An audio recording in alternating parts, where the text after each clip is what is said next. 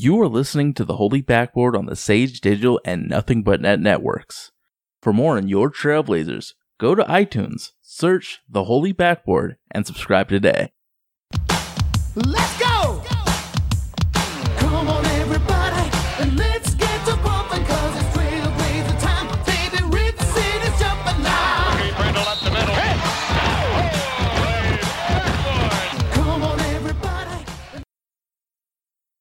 All right, everybody, welcome to the 138th edition of the Holy Backboard Podcast. I am Dustin here in rainy Rip City, and I got my man. Sage chilling here in Beaverton, Oregon, and we got a pr- pretty special guest this week. It's somebody that Radio Sage, which is different than Podcast Sage, trained how to become a radio host and is actually in the industry that we were both trying to be in. I mean, I know podcasting and radio is very similar, and people will hear the rebroadcasted episode on Dash Dash Radio, nothing but net radio. Me right now, I, I don't think I could be on terrestrial radio with how much I curse on this show. We got a very special guest. Introduce yourself to the wonderful people of the Holy Backboard. Hey, it's uh, Ryan Buchanan from uh, Blazers Edge Radio. Also write for Blazers Edge. Uh, I got a, the radio show weekly Tuesdays. So uh, tomorrow noon on uh, X-Ray FM, X-Ray.fm. Awesome. Thank you for joining us. I know it's not under the the best of terms if you're a Trailblazer fan. The Blazers have dropped three of their last four, uh, sitting 33 and 23 right now in the Western Conference, tied with Houston uh, for fourth, but Portland does have that tiebreaker. Um, the worst possible time right now for the Blazers to slump because, as we all know, we saw this as soon as the schedule was released in August. The upcoming seven game road trip right after the All Star break is looming. The Blazers are 10 and 15 away from the friendly confines of the Rose City. Only the San Antonio Spurs in the Western Conference at 10 and 19 have a worse road record. And oh, before you go on that seven game trip, you get a taste of the defending champion and fully healthy Golden State Warriors. So, not trying to say panic and, and doom and gloom, but if the Blazers don't handle their shit, they could be on the outside looking in of the postseason because the Sacramento Kings only have 26 losses. We have 23. Like it's that tight right now. So this is why the losses against Miami and Dallas just means so much. You can handle the OKC one tonight because Paul George is playing like an MVP, but it's those sub 500, a little bit over 500 teams that are really uh those ones are the tough pills to swallow. So it seems like after that that long layoff, a little bit of rust, complacency. What's going on, Ryan? What's going on, Sage? Why why have we seen the Blazers do almost a complete 180? They looked so sharp against Utah heading into that mini break, and then all of a sudden, flat. Yeah, I think I think Russ definitely has got to play a factor into it. Uh, I mean, you, you had a nice performance against San Antonio, and uh, Rodney Hood uh, stepping up right away. I, I, he's been pretty solid. I, I, don't think he's been the issue. I think uh, you know it's weird. Honestly, I feel like tonight a lot of it was it was the back to back, and I felt like just the demoralizing nature of that fourth quarter yesterday kind of carried into the first half of this game, and they just looked like they just weren't ready at all to play. Now, now uh, credit where credit's due. They made it a game in the second half, so that was big.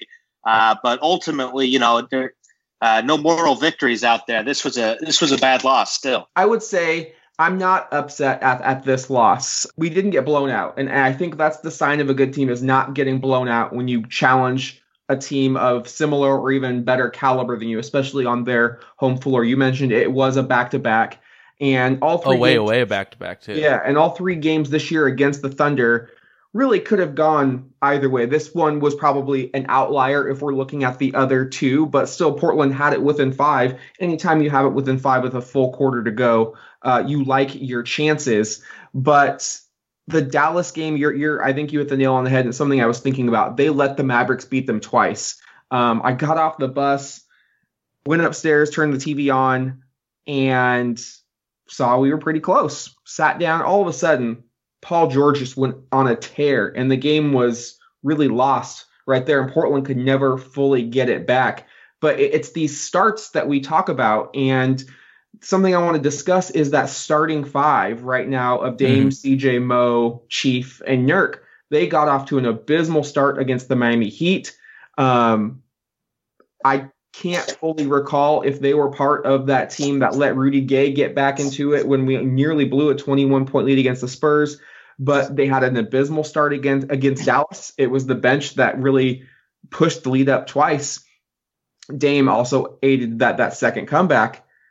And then again, like you mentioned, this game, what is it about the starters that they just can't seem to find their footing? And this is supposed supposedly a unit that has they're going on three plus two two plus years of, of continuity. The rotations have been kind of strange for the Blazers too. Like uh, going back to the hurtful Dallas game, Al-Farouq goes out three minutes left in the third and doesn't come back until the game's over.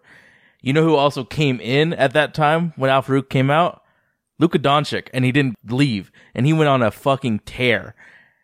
I can't help but think if we had Al-Farouq guarding Luka, it would probably be a little bit easier than Rodney Hood and Dame Lillard and CJ McCollum trying to stop like an all world talent. So the rotations have been weird. The starting lineup's been weird. I, we can't have we can't have Mo Harkless and Al-Farouq playing because they are both super super super high variant with their scoring, and a lot of the times they don't get enough shots for either of them to do well. So why not get a scorer in as the three, and then have Al-Farouq just be that super complimentary defensive guy?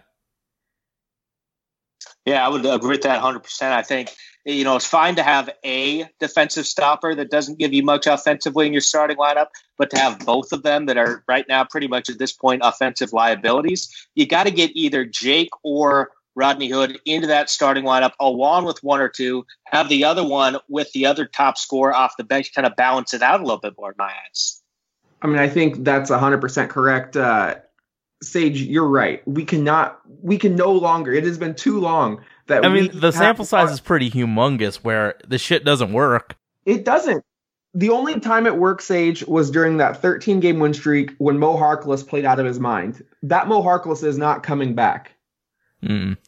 It- And this the is the Mo Harkless we have to deal with, and we have to pay. And we could have, you know, we bought this team. I'm sure that there was trades for Mo Harkless. I'm sure there was trades for Al-Farouq Aminu. We didn't take him. It means we bought him. We're stuck with him for the rest of the year. So this is what we have. There is no Bill Walton coming through the the the, the locker room. There is no Clyde Drexler. This is the squad that we have. So we have to find creative ways to get each of them some playing time because even this version of Mo Harkless deserves a few minutes. I don't know. I have mean, not been impressed at all. I haven't either, but- this year, he's had a couple of dunks where I'm like, oh, he's actually an NBA basketball player. But other than that, you can't rely on him to hit an open three. Absolutely He doesn't. He does not move without the basketball. Jake Layman. So we've talked about the Blazers losing three of their past four. I would argue he's been the most consistent Blazer over this four game stretch. You look against Miami, Oh, yeah. 25 points, 11 of 17, adds eight boards. He adds in 13 points on 50% shooting against the Spurs. Gets uh, nine points on four of seven shooting against the Mavericks. For, and then tonight, 17 points, four blocks, a career high, four boards, five of seven shooting. Not only is he putting up numbers, he's doing it extremely efficient. And Portland just cannot afford to play Mo and Chief. Chief, you know you're going to at least get defense. You can live with that because of what he's able to provide on the perimeter. Uh, I, I don't see now if, that there's any reason to not start Jake and give him more. Like I am ready to give him 35 minutes a night, and then you've got Rodney Hood coming in off the bench, who uh, yes, small sample size. It's only been three games. He's shooting the lights out Mhm. for Portland. You know, six of seven against the Spurs, three of seven against the Mavericks, and then four or five tonight. Why aren't we distributing these shots a little bit more evenly? You know, you want to say free throws tonight or Paul George goes off. The reason the Blazers lost, in my eyes, CJ McCollum took 20 freaking shots and only hit five. He took more shots combined than Hood, Layman, and Nurkic. How is that acceptable on on any level? And he was dreadful against the Mavericks as well. So CJ really, you know, I know we like to talk about uh, Aminu being the X factor. CJ to us, he's just feast or famine right now, and I don't think a, a team with second round aspirations can have their second best player be feast or famine. Mhm. Yeah, I think uh, you know CJ had three points in the second half tonight. Three points, and uh, so I mean, yeah, I, I feel like the book on CJ is that he he has these games every once in a while where he, you know, goes for 30 and then, uh, you know, everything is kind of forgotten. And then we, we try to turn the page and then all of a sudden it's, it's he's just way too inconsistent. Mhm. I mean, inconsistent is the perfect word to describe him. Obviously, he goes off against the Heat. 33 points was our best player, 7 of 14 from downtown. Spurs, again, 30 points, 7 of 13 from downtown. So he, he's a combined 14 of 27 over these last two heading to the road trip. All of a sudden, the shooting, the shooting I just like went completely left field. He is now 1 of 12 from three in his last two games and he's taken 37 field goal attempts and only hit 11 of them. I, I think I noticed a lot, at least in those two home games against the Heat and the Jazz two prior before that break when we didn't have Nurkic. We were getting CJ a lot of looks, just catching and shooting, maybe one or two dribbles. I've noticed a lot more ISO heavy. CJ's pounding the ball into the hardwood for five, six, seven seconds these past two games, and that that's just not his game. I know he thinks he can, you know, cross everyone over and put him on CJ's victims unit. But one, it takes too much time off the shot clock, and two, he has proven this year that he cannot be efficient doing that. Mm-hmm.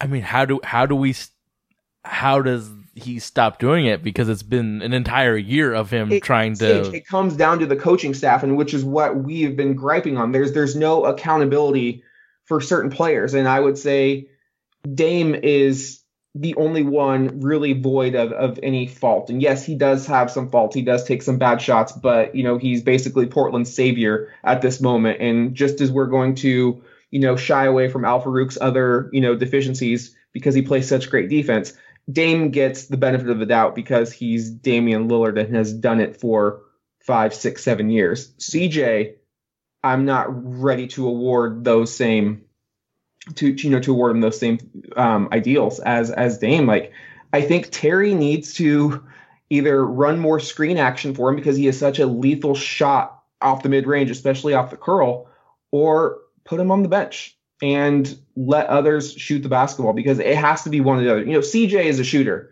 He, if he could miss his first 15 shots and think the next 15 are going in, then that's the mindset you absolutely have to have.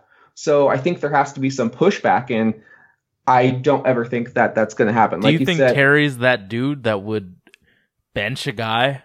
no, Because we, we made all these jokes coach. about him being the the players coach and bringing orange slices to the guys at halftime, and I, I just don't think he's the type of dude that would help hold CJ accountable that much by sitting his ass on the bench for taking 15 shit shots in a row. You know, I mean, if we had someone to hold him accountable off the like an associate head coach, I feel a lot better. But because like the roles of the coaching staff is so questionable at best, like we don't know what any of these people's roles are, and you know, the, I I just think the players have a lot of freedom with Terry Stotts, and freedom's good, but this much freedom where you can just jack up shots without any repercussions is bad. Yeah, I, I agree 100%. You know, everybody talks about, you know, everybody wants to come here because of the freedom of Terry Stotts' offense. Maybe it's because it is too much and that it, he Well, doesn't rein them in at all. You know, Al, there's like a, a play that Al-Farouq does every game where it's a fast break, and he doesn't hand it to a guard like, you know, if it was a Popovich offense. He tries to take it and like Euro steps his way to a fucking layup, and like he does it every like chance he gets. So the the the, the freedom is there, but it's like, do we really want him to do that? Why can't we just pass to a guard and he'll, you know, make a nice cut to the rim or some shit? Uh, I mean, we, we've we've complained about this for his entire ten year or the Holy Backboard's entire existence, so we shouldn't really think of changing it now. But man, the, I, a lot I of think it- something is going to have to happen or change for the Blazers to make it out of the first round. And they are pretty damn good at home. But again, it's a seven game series and it's it's tough for four, five, six seeds to win all of their home games. Um, it's usually the top teams, and they they even struggle to to protect home court in the postseason. For Portland, when I see them struggle, and it happens a lot of times on the road, they just don't play disciplined basketball. And I think we saw that in the fourth quarter a bit, is they made that run, but then you had Evan Turner He was open, but he had no business shooting that three point shot and he rushed it. Yusuf Nurkic, the other play following it, step inside the three point line, decided to shoot it, threw up air. It was such a bad shot, he was begging the officials to say that, that it was tipped so he could get the ball back. Portland just lacks a, a shot discipline on offense. And, you know, defense is a whole other ball of worms, but I've just noticed whenever this team gets into a funk or struggles, they just get really reckless on the offensive end of the floor. And I just wish they would slow down a little bit. I mean, they've got one of the best centers. Run the pick and roll action to Nurk. Let Dame get to the line. I mean, you have to take a little bit more care of the basketball rather than just. It seems like we panic a little bit at times. Yeah, definitely. I think you hit the nail on the head, man. I think uh, you know even Dame is a victim of uh, a poor shot selection at times. It's really kind of an epidemic on this team where when they get down, I, I think you're exactly right. They panic and they hit the panic button, and uh, it just turns into a mess. You can't really get all the points back on one shot like we think that, that they can. It's like, oh, that's a long three. That's still three points though. Um, I mean, we we are oh we are zero and twenty three when trailing after the third quarter. So there has to be some merit to that. I mean, that to me is is mind blowing that we have not been able to come back. Yes, you can say it's equally great that outside of the Dallas game we were able to protect a lead, but to me it is mind blowing that we have this much talent as a basketball roster and we have not been able to come back. Um, at, at a certain point, they've heard the stat enough. It just feels like it's. I hope it mentally doesn't. Uh, you know, stifle them come postseason time. Hmm. So I, I, got a question for both of you. Um, we ha- we we seem to have a lot of players in the three four swing. You know, Al-Farouq, Mo, Jake, Hood, uh, Zach Collins. How would you? Who would you give the most minutes to, and who would you give the least? I'll let Ryan take this one first. So the most out, out of all those guys, Yeah. honestly, at this point, I would say the most to Jake. With with the way he's, I don't Yeah. think you can argue with that right now. And uh, I mean, the the least at this point, uh, I think it's between Collins and it's between Mo Harkless because I mean, Collins is, is he had a he had a good first half um, yesterday. Yeah, That- the the Dallas Fal- game I thought was his best game I- in, I've seen in a very was- long time. It, it got it got overshadowed a bit by the foul trouble. That was not entirely his fault, but uh, yeah, he had a good performance. But then you know, back today didn't really do much. Uh, he he and Mo are I, I think the guys that have both got to kind of be on the outside looking in. But I think it's easily got to be Layman getting more minutes. and then Al-Farouq would be the four in that scenario. Yeah, Yeah, it's it's easily Jake. I think at this point now, we've seen the sample size grow. I mean, it's been feels like 15 games, Mm. at least over a month, where he's had this this hot streak, and, and it's been no coincidence that the the bench has kind of found their spark again because he's been in the lineup making things happen. Whether he's you know hitting threes off of the curl, off the step back, he attacks the rim, he rebounds very well for his position and obviously he's the lob threat. So I want to see Jake as the starting three. I've been advocating for him to get 33, 35 Mhm. minutes. You have to start Chief right now at the four. That was one of the biggest kind of complaints I had about the trade deadline is we didn't upgrade that power forward position. And as you said, Sage, this is who we have going into the final home stretch of the season. So Chief has to be your four. Um, I would give Rodney Hood six man minutes. I think he should be the first guy off the bench. And then yeah, Mo Harkless, I would give him only a spot minute. I would give Mo Harkless the Zach Collins Meyers Leonard treatment. You only play if somebody is in foul trouble or the matchup um, Dictates really it. it. So I Yeah. would, I'm Terry. I shorten the rotation rather than expand it, and it goes for for Seth Curry too. So the the thing I that I disagree with on Twitter and people saying stuff, they they combine Mo Harkless and Al-Farouq Aminu too much. Yeah. I think they need to be separate entities in all conversation in like regards to rotation minutes. Yeah, Mo Harkless and Al-Farouq don't shoot much, so they don't score much. Like I, I think Al-Farouq provides so much more defensively. You saw him get in Paul George's ass. and the, they put him on him way too late. Paul George was way too hot. But like you saw him try and you saw him like make Paul George work. That's why Al-Farouq Aminu deserves minutes. Like you take the scoring out of it. You don't want Al-Farouq Aminu to be your fourth scorer. I think we need to give Al-Farouq a break. He's the best at what we got. Yeah, yeah, definitely. Because I think the difference is, like you said, even when he's not scoring, which is you know spotty score at best, you know he's going to provide the defense every night. That's not a given with Mo. He certainly has the he can do it, but that, it's not. He's he's so inconsistent Uh, in all aspects of his game that you he's nothing is a sure thing on any given night with him, and that's that's the biggest difference between those two in my eyes. and you can count on rebounding from Al-Farouq as well, which is a big part of his game. Like when when Al-Farouq came to Portland, I was like, this dude's going to provide excellent rebounding for his position, and he he has. Like there's some games where he doesn't get the minutes or he boxes out for other people to get rebounds, but he definitely is a factor in rebounding. Yeah, and and when you have guys like Layman and Hood at the three, there's no reason that you should have to play Harkless with the way he's playing. I mean, I get if you just don't have anybody and it's out of necessity, but you've got two really solid players right now Mhm. at that same position, and why is he taking both- up so many minutes? and both are their contracts are up. Of course, they're like they're gonna be restricted if we don't pick him up, or in Hood's case, sign him to something. So at least kick the tires on the guy, see what he can do in these minutes, and then Harkless, yo, you're you're you're tradable next year, baby. You're a free. You're you're an expiring contract. We can get rid of you. There's no need to make him happy. He's not going to sign another extension here. Just with how toxic it is for him right now. If you look on any social media, any Facebook, any of that shit, like Portland is not a Mo Harkless fan right now. I mean, I don't know of any NBA team that would sign Mo Harkless if he was on the waiver wire.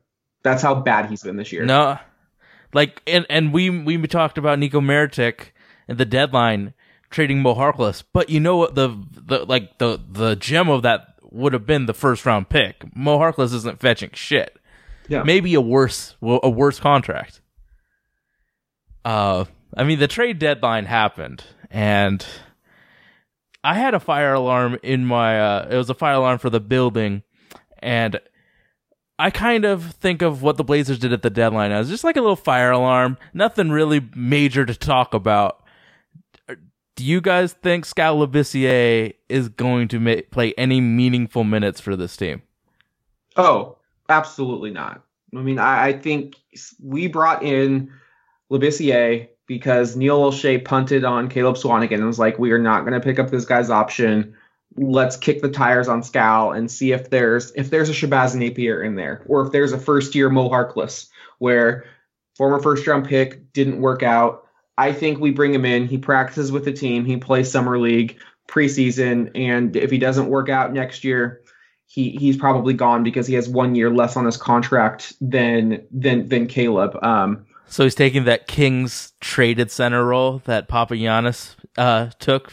yeah, and to be honest, like I I saw that trade come through and I was just like shit. Not because I was like upset with the trade, because I knew at the time that it came through that there was no other moves No, no, we were done. Were gonna make. Yeah, we were done. We were done. So that was just like, I remember that year. It was the Ben Simmons draft.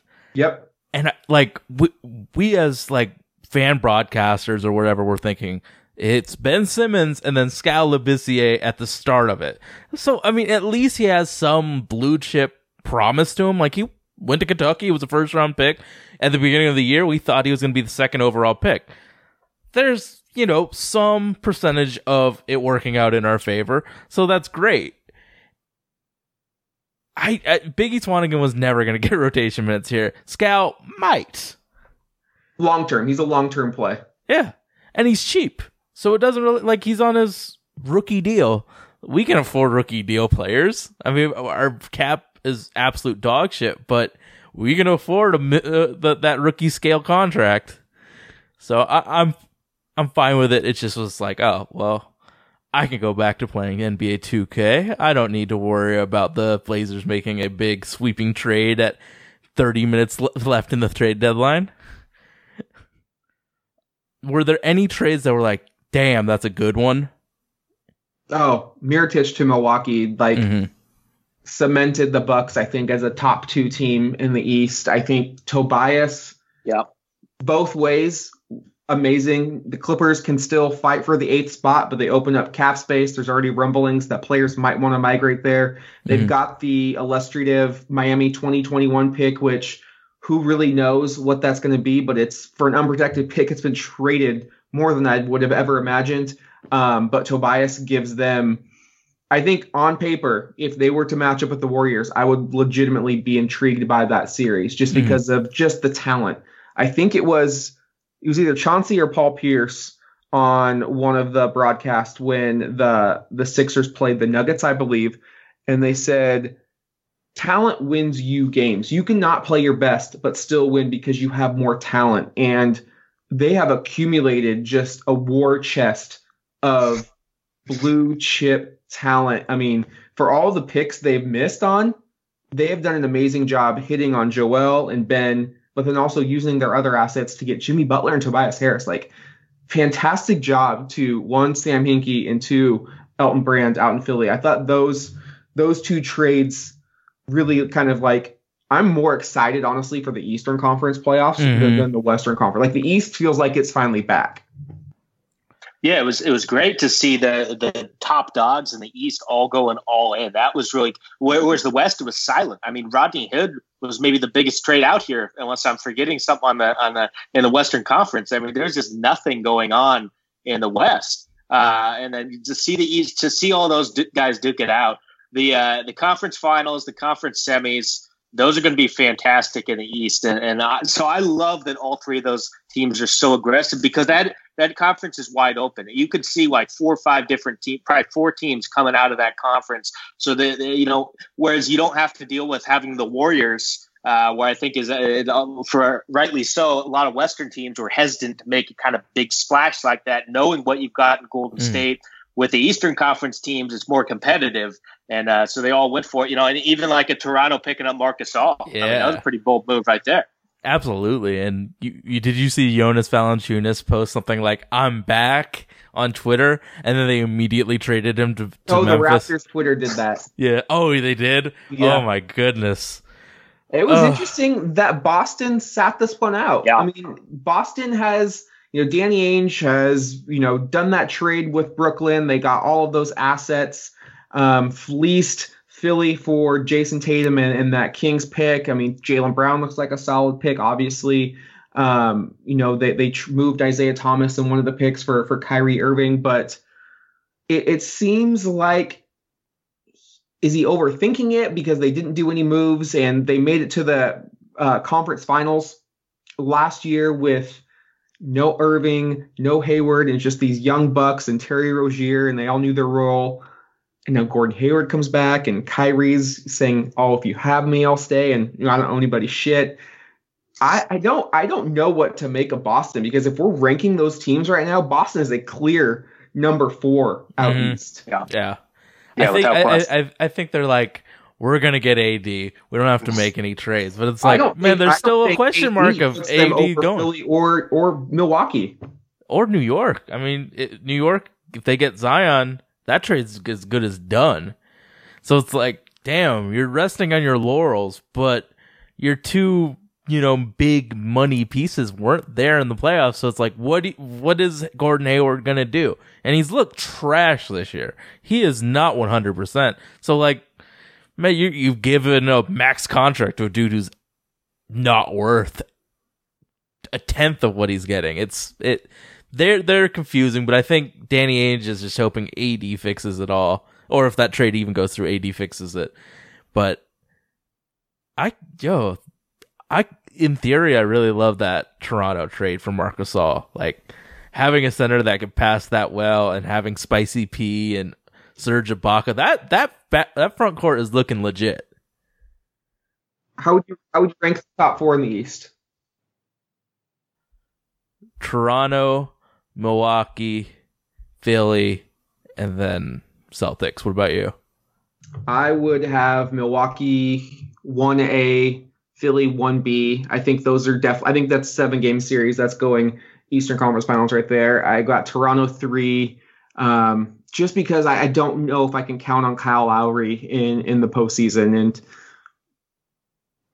Kawhi. It, it'll just Toronto's very interesting to me, and then Boston a clear clear number four. I mean, I honestly wouldn't be surprised if. uh if they get into a four or five matchup with the Pacers, even Yeah, without Pacers Victor, play hard. Yeah, play, The Pacers play fucking hard under Nate McMillan, so that Mm-hmm. they could do what they did to the Cavs last year and push them to seven. salute to Even the Pacers too. Like with Coach Nate going completely out of what he's used to and succeeding. That's great. But what were you saying, Ryan? I was saying even Brooklyn could be a team that could Oh, give them tough a, as give them a run. We're playing them soon, right? They're Yeah. tough as hell. Yeah. Yes. Uh, uh, and uh, you know they're going to get Dinwiddie back eventually. They got Caris LeVert back. That, that's going to be an upset D'Lo's potential. a fucking beast right he's, he's now. been great this year. I didn't think Yeah. he'd ever kind of uh, have this kind of year. Atkinson's a good coach who who's been talking about how great he's been for the last four fucking years. Me, um, that's a good team. The Brooklyn Nets are kind of like a sage experiment of like everything except Allen Crabbe is a sage guy. That Ed Davis pickup is looking huge with what he's done. Look at what like Jarrett Allen's doing right now. You know Ed Davis is behind the scenes mentoring him. I mean, they, Mhm. I, that was a huge pickup for them. Karukalos or ah shit, what's he's a Euro dude? Karuk. Sorry, but he's really good. That team has a lot of skill play. Rondae Hollis Jeff's coming back. Like that team's good. Like the Eastern Conference is gonna be a fun, fun team, fun, fun uh, conference to watch. Oh yeah, And like, of course, I have to watch the Blazers. Of course, I have to watch the Pelicans. But when I want to watch, you know, actual basketball that's not potentially irritating for me, I watch the Raptors or I'll watch the Bucks.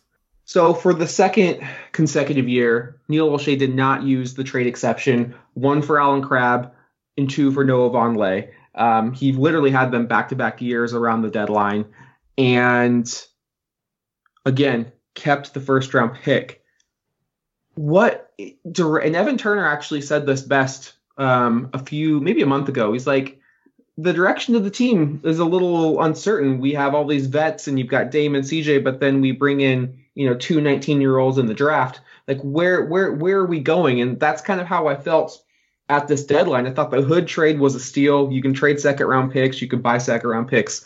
To me, that's not not a big big big deal. You get basically a half a season audition for, for Rodney Hood, who was a beast in, in Utah. But Portland still didn't. I, I feel like for whatever reason, Neil was afraid to go all in. I think he's like he's got one foot in the water and he, he that just doesn't want to jump in. And I think with Dame right now about to turn 29 in July, um, all That extension looming. candidate, yeah, he is the franchise. I I really think you have to say we're either going all in or we're going full rebuild because the, this towing the line, sitting on the fence, it's only going to agitate Dame. It's only going to get the fans' expectations up when we win and clearly down when we lose because we're an inconsistent roster, an inconsistent team. So that that was the biggest frustration for me because I felt like there was a guy like Mirotic um, to be had. I mean, we saw the package that that he It was four first round picks and Stanley Johnson, who Second. in a text I said to you, he looks bulky. He's not skilled. He's bulky. That was the positive spin I said about him. I mean, there there were there were players that got moved for deals for much less than, than I would have expected. If Neil pulled that Tobias Harris trade, you know how hyped we'd be right now. Yes, so, for, for, so I don't like Neil, but I will say we did not have the assets that the Clippers wanted for Tobias. We did not have enough expiring. I so Neil obviously had his press conference, um, and he did make w- one valid point. Portland did not have the expiring contracts that were really delivering in terms of value. We have those next uh, trade deadline, but I still think Is Neil going to be there for it though? I don't know, but I, I, all I'm saying is I think no first round picks really got moved this year. If Portland put theirs in play, I just have a hard time believing that doesn't net them. Nico. Yeah, I, I would have absolutely put a first round pick. I would have added a second round pick to get him. I think when we see the Blazers play in the postseason, you have to have shooters around around Lillard like that. You cannot have anyone who's even remotely inconsistent. Otherwise, they will dial in on him like they did Aminu last offseason Yeah. or postseason, and they'll, they'll dare him to beat him. hmm I mean, we still have a very sus fourth, fifth, fifth best player, fourth best player. I mean, Whoa, whoa, Shooting whoa. is- How dare you slander Jake Layman like that? I'm sorry. Uh, I did say fifth. Jake, I mean- right, Jake Layman's our fourth best player right now. Jake Layman's our best player right now. What the fuck? I'm sorry. I'm sorry to disrespect the Pale God, man. He- but yeah, Jake has been fantastic. He definitely is our fourth best player. But I mean, do you think Neil's inability to make those trades is coming from his thin ice job position? Because if he makes a trade and it fails, he's gone. So why not stay the same and then get fired later? I don't know what it is, and maybe Ryan Ryan will have a a, better answer. But all all I've heard from Neil when he got here was he made that Chris Paul trade from New Orleans to Los Angeles, and he was like, you know, I'm going to acquire assets and I'm going to go after that star like I did, and and that was what he was really holding on to. And he hasn't done anything remotely close to trading. Do you think David Stern made that trade or Dell Demps made that trade?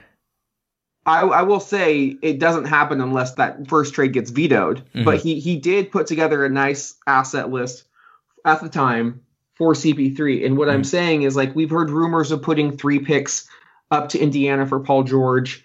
Um, it just seems like he's he wants to make the perfect trade, but he will never feel like he's over investing or over trading because we could have had Paul George if we included CJ McCollum. Yes, hindsight 2020, whatever, but it just feels like he's he's wanting to get like oh I have to get perfect value or I have to get a deal. I think he's not able to just to say okay I need to pay up for this guy. Like I really want this guy. I'll what are you asking for? It's weird. It's kind of like remember the whole Denver situation when they they had Winston and uh, Wilson and uh, Dano and Kenneth Faried. They didn't make a trade once and then just took dimes on the do- pennies on the dollar for those assets. I think we're headed down that part uh, down that where we could make trades, but we don't want to. Get, we have to win one hundred percent. And GMs, other opposing GMs, don't want to just like, here's my best asset for this dog shit. That's it's not NBA 2K when you turn off trade logic off. You know, you got to give if you're trying to getting a good player, it has to hurt in some way for you to get that good player, whether it be first round picks or good players.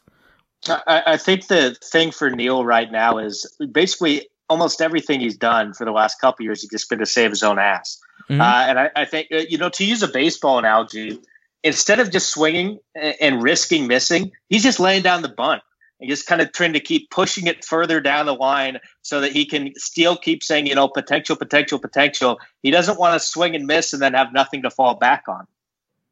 I mean, I think that's absolutely right. And everyone is so concerned about another LaMarcus Aldridge situation where, you know, we have our superstar and he leaves us for nothing. But at the same time, we, I would rather go out, like to, to do a baseball analogy, I would rather go out swinging than looking. Like, Mhm. don't ring me up. I like, I'd rather want to see my pitch and try, try and take a swing at it. And, you know, we see all of these players, you know, it's going to be Anthony Davis next year, it with Jimmy Butler this year uh, Paul George, um, Kawhi Leonard, those teams said we're going to go for it. We've got a young enough, a good enough roster, superstars in their prime.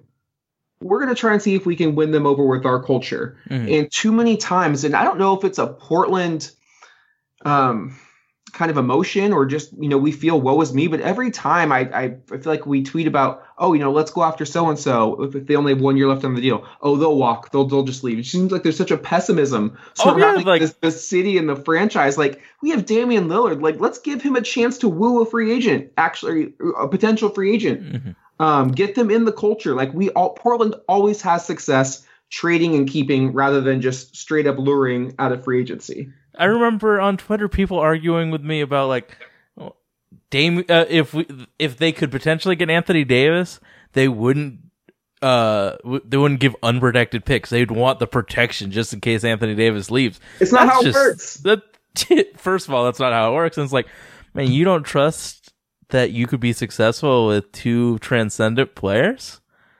Damn, guys, you He's he's not willing to take that risk. I would be. If I get fired, I get fired. But at least we we tried. We did something and tried and failed. But at least we tried. He's too afraid to fail.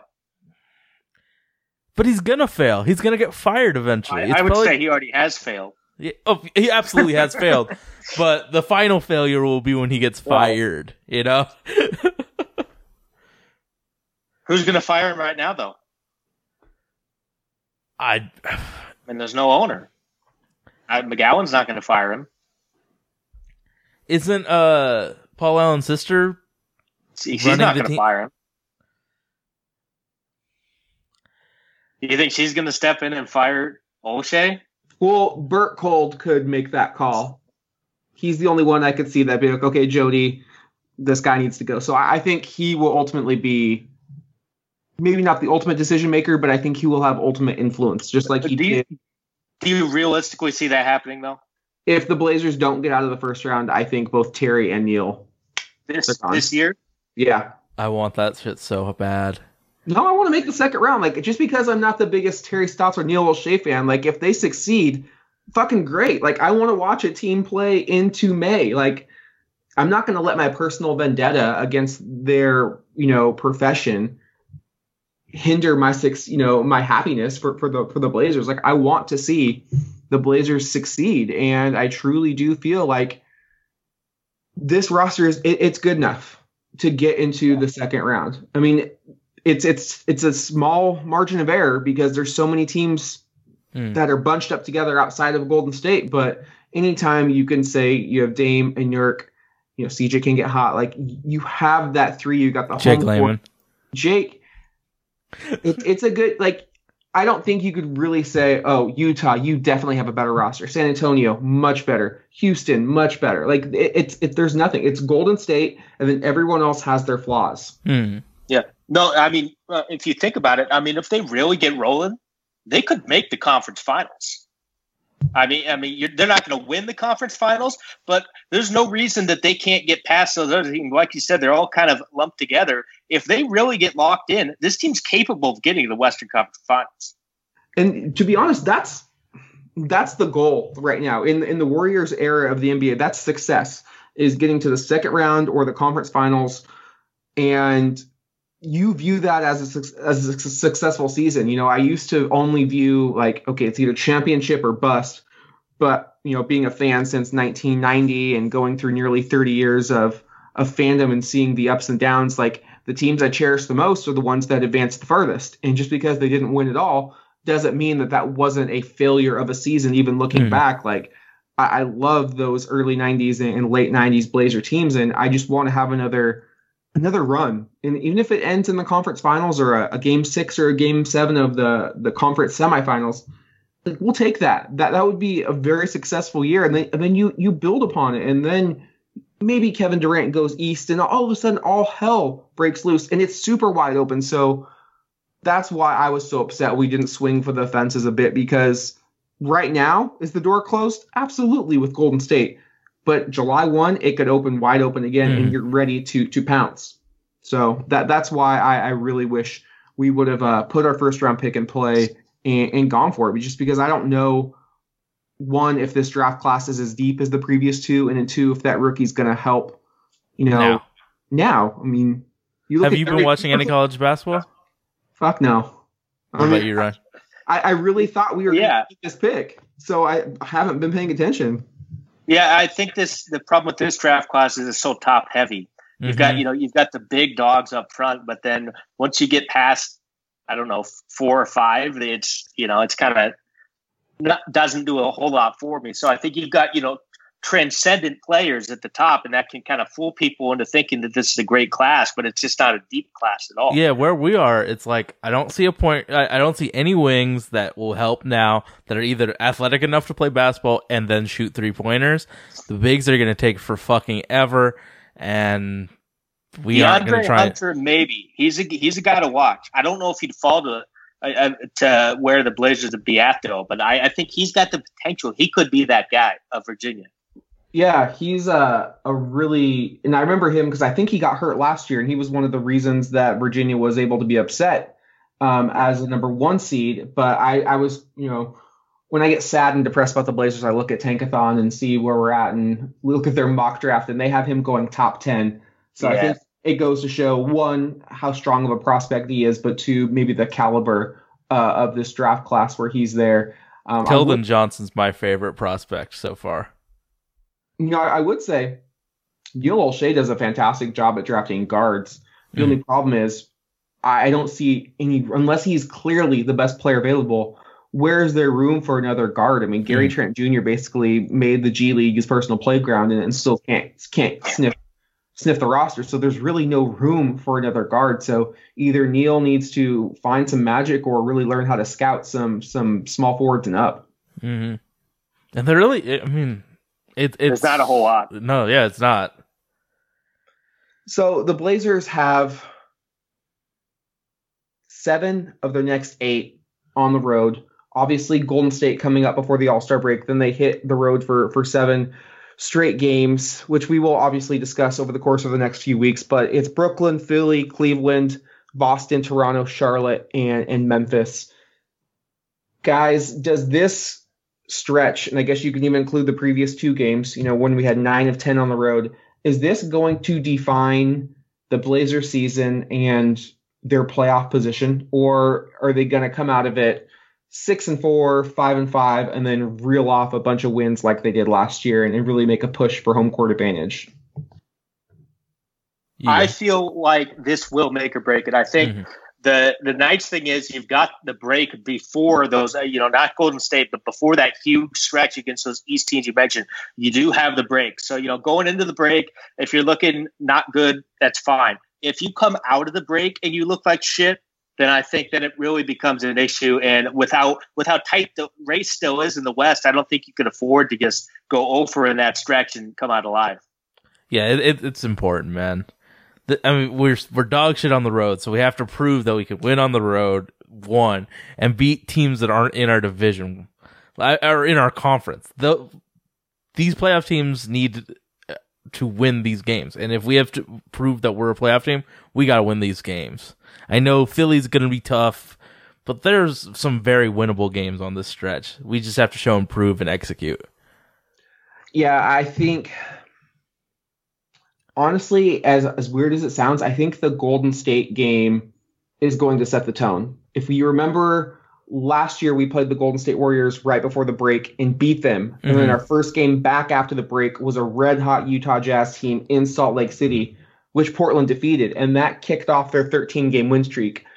Probably not going to get a 13 game win streak with this schedule up in, in you know looming, but I think if you beat a fully healthy Golden State roster, you feel a little bit better about how you played those previous four Oh games. Oh, yeah, it legitimizes you. And you beat then that team. I don't even know if it legitimizes. I think it just gives them like, okay, we are good. Okay, you know, we can do this. Let's get our minds right. Let's take a break and let's get back because we know we got this road trip. I think if you go into the break losers of three straight and four or five, and then you see seven straight on the road, if the Blazers don't come out of that four and three or better, chances are we're we're probably going to be like a seventh seventh or eighth seed just because of how the schedule shaped up for us. Yes, it was difficult. I believe we had like the third most difficult schedule through December, but then it really lightened up in January. And you know, everyone plays 41 on the road and 41 at home. It just so happens that we're we're getting bunched up together, and March is a killer. So if, if we go on those, you know, four out of five or you know seven of eight where we lose, we're going to find ourselves on the outside looking in, and I think that would be a shock to the players, the fans, the coaches, everyone league wide if the Blazers are finding themselves on the outside looking in. Will we have a show before the All Star break? Nope, this is it. Okay. Are you excited for any of these events? Either of you? I mean, I'll watch the the dunk contest and the three point shootout, but it's it's always like for whatever reason when the All Star weekend happens, that they like to reflect on the first half of the season. They'll maybe even show the standings. So if the Blazers are kind of slumping, I, I just kind of like shy away from that and kind of do other sports things or just try to get rid of sports for a while. Uh, because it's it's tough to watch other sports when the Blazers are, struggling, and, and they're they're definitely in the struggle right now. But I I hope Dame or CJ wins a three point contest. Uh, no Blazer has ever won a three point or a dunk contest, so it would be cool to, see that happen. You know, check that off the list. Just think, uh, bro. I'm gonna have to deal with Anthony Davis leaving for at least 20 minutes a day if I'm watching. Oh man. So you you you got it easy. Hey, I, you almost, I just wouldn't watch if I were you, man. It's gonna be brutal. Man, are you excited? Are you gonna watch any of the festivity? Yeah, I'll watch. I, I think I'm I'm kind of excited to see Dennis Smith in a dunk contest. I think Mhm. he has the potential. He's explosive, man, and I, I so I want to see what he can do. He had some he had some fantastic dunks in college. I want to see what he can do. Malcolm Bridges is, can blam it too, or my shit is Mi- Miles uh, Miles, Miles. Miles Miles Bridges. Bridges. Whoops, I loved him so much at Mi- Michigan State. I forgot his first name. He can blam it. I mean, Watch out for John Collins. I love John Collins. I would love to him see him. You got some guys in that. It's a, that's a good field. I'll give him credit. It's a good and field. Diallo's the fourth, right? yeah, Yeah, and I- he's and he's pretty athletic too. Yeah, yeah, shit. I liked him in college in Kentucky. Yeah, I'm I, so worried- that I has the worry potential. about guys though like that that don't play in NBA games. Now they're gonna the whole spotlight's gonna be on them. Like, how is he going to react? I remember when we Like watched Jones. Gerald. I Yep. remember when we watched Gerald Wallace in the dunk contest, and they were shocked at how deep his voice was when he was on the Kings. what was what was your favorite dunk contest? Uh, well, I wasn't old enough to see the, or I was old enough, but I wasn't really. I was like two. So the the Dominique Vince battles with with Drexler and Kersey in there every year in the '80s. Um, it's fun to watch nostalgically, but being able to consume it in real time and remember was definitely the 2000 with Vince. Yeah, like I skipped Vince. going to my high school Valentine's dance to watch that, and it didn't disappoint. Like that was the that was the greatest spectacle I had seen an All Star Weekend ever. The first one that I remember watching really closely was the uh, Jason Richardson year, uh, and that was all right. But I think my favorite, honestly, in the, in the last couple years was when Aaron Gordon did this thing with the uh, with the spinning mascot a couple years ago. I think that might be my favorite moment that I that I can remember seeing. I thought Ryan was trolling me with the Eric Gordon three point shootout win in New Orleans. that was my least favorite part of All Star Weekend ever. Uh, well, no, second. My least favorite ever was Chris Paul missing the layup on the skills contest.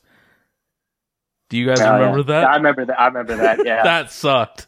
Um, I feel like the skills contest always you always seem well, you see the guys that are in it, you always think it's going to be cool, but then the obstacle course is just so underwhelming. It never ends up being cool at all.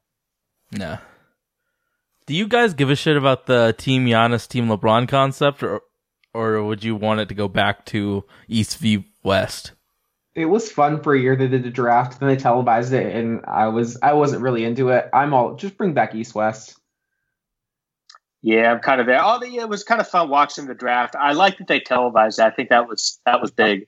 Um, but yeah, I, I think you. I, the the problem is, um, yeah, yeah, I would just go east west. It's What's the point of having? I mean, it feels like it, it, you've got it in the playoffs still, but like you've got to have a separation there. Mm-hmm. I don't know. I'm gonna watch, of course, but it's just like I'm not getting hyped over like like it ain't 2000 anymore. I don't. I'm not hyped when you know you see AI uh, Marbury, Vince Carter, Dikembe Mutombo just beast the the Western Conference. I remember those All Star games vividly. This one, I'm like, yeah, I'll watch, but it's not gonna. It's Yeah, not gonna get my suck. jollies off. Yeah, it'll probably suck. Yeah. Did we talk about the games of the next? Did we preview games? Because I already forgot. there's only one game it's All Golden state Uh, all right, so Golden State. Do we win or lose? Is the main question. i mean i, I don't want to say it because I'll, I'll be in the audience i'll be you know I'm taking my dad to the game but i think it might be a bloodbath like i think we might get run out of the gym the way we're playing and starting games uh, we just don't look like a team. We look like a team that, that needs the All Star break for whatever reason. We just had a long break. We have a lot of Another All Star break. Yeah, the team needs another break. I don't know what it is, but maybe they'll surprise us like they did last year. But if I if I was a betting man, like I, I think whatever the the spread is for the war, take the Warriors. I just they have so many superstars and they seem like they're clicking right now. And Portland's kind of trending downward. Uh, I, I don't even know. We If it's a game, I'd be happy at this. Uh, yes, if, it- I if would it- if it's a contest, I'll take that. Yeah, Man. if it's if it's like the matchup in uh, we had back to back games against the Warriors. Obviously, we pulled off the miracle in Oakland, and then the following back to back, I think it was a Saturday. we played them pretty tough in Portland. Yeah, they got up about 14 when we s- s- clawed back. So as long as it's competitive, I'll be happy. And I think that should give Portland even some confidence. Like you cannot go into the break getting blown out. Like they have to make it close. They have to do something even better. Come back after the third quarter, get that get that streak over with because that is so Sage, you, you're talking about the narrative about Anthony Davis in New Orleans. If the Blazers have not had a third quarter comeback the whole season, that's all anyone is ever going to talk about in the Yeah, playoffs. true, true, true, true. I I- I remember when we first became friends in the 2012 uh, season, and it was the Hornets of New Orleans and the Blazers, and the Hornets blew them out. And I remember how happy, well, not happy, but like how you're like, awesome. I don't have to do a lot of work on social. I vividly remember you'd be like, okay, I can just enjoy and watch a game. I, man, th- this is such a long year and it's so compressed. Just make it a show and I'll be happy. Blazers, that's all I really need. Yeah.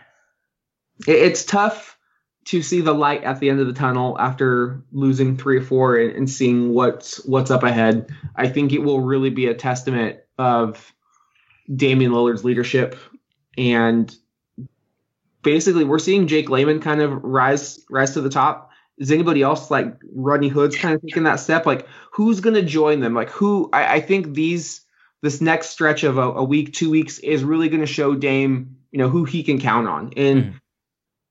I don't know if he, he would never admit it, but there's got to be a part of him that's like, can I count on CJ? Like, I'm not trying to start some shit right here, but like, if I'm Dame, you're like, can I can I really count on on this this dude to lean on? Mhm. Like, he knows he can do it with Nurk. Jake's showing it right now, but like, I I really do. I think these next eight games are gonna show what the team's made of, good or bad.